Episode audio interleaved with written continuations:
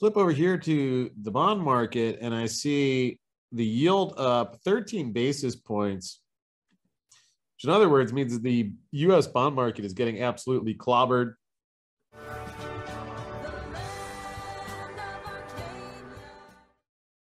Well, hello there, my friends. Chris Marcus here with you for Arcadia Economics. And just this is going to be a short, quick video not the bond market because I flipped over to CNBC, which I'm learning to stop doing. But aside from Apple becoming the first company to reach a $3 trillion market cap, flip over here to the bond market and I see the yield up 13 basis points, which in other words means that the US bond market is getting absolutely clobbered. Now, obviously, it is the start of the year, so uh, a lot of money moving around there, but just to put that in context, that is quite a sharp sell-off. Remember, the yield you the yield moves inversely to the price. And imagine it like this: if the yield is one percent, if you own that bond, and then the yield in the marketplace goes up to 2%. Well, you'd rather be getting 2% than 1%. So your bond is relatively less valuable as the yields go up.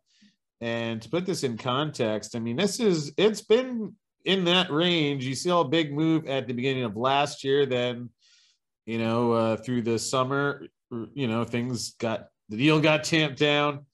Uh, but then even you go back to uh, that's the beginning of December at 1.3233 basis points, we'll call it.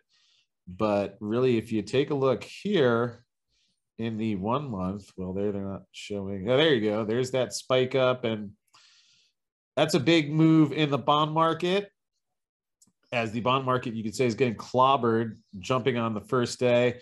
Also happening, I just noticed Bix Weir sent out a video, and he pointed out China share trading halted. So I had mentioned Evergrande in the video I did earlier today about how silver was getting clobbered as the drain on the COMEX continues.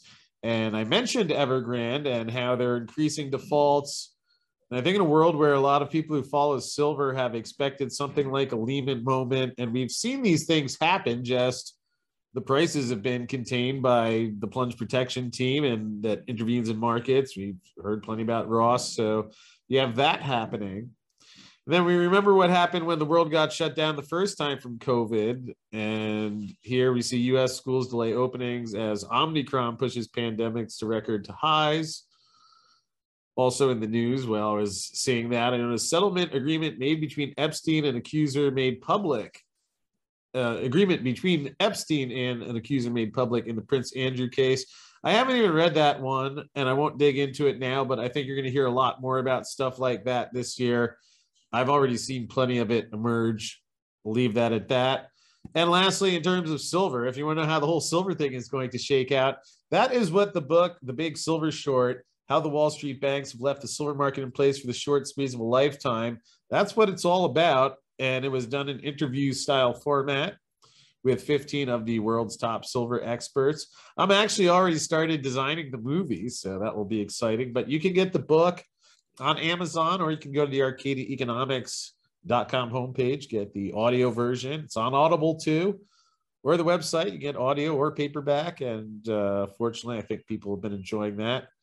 I feel grateful to have been a part of it. Uh, I really do mean that a part of it. It wasn't just my book, but getting to meet a lot of these people, getting to know them. And anyway, if you'd like to pick up a copy of that, link is in the description field below.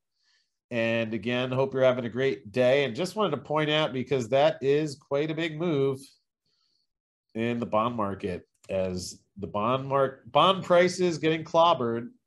This this is a direct sign. Well, let me rephrase that. This isn't a direct sign that the Fed is imploding. But whichever day and era the Fed finally does implode, which I would say when you tie in some of the things that are to come out about vaccines, Pfizer, Moderna, and things like this, I think it's all going to crumble at the same time, including the silver short. But again, let me put it like this. Whenever the bond market does collapse you're going to see a lot of days like this. So this is only one day and it's still intact but when the fed finally loses control that's the kind of thing you'll see a lot of. So maybe it'll be a lot lower tomorrow and again just something to keep an eye on. But hit that subscribe button and the notification bell and we'll keep you posted. Thanks for watching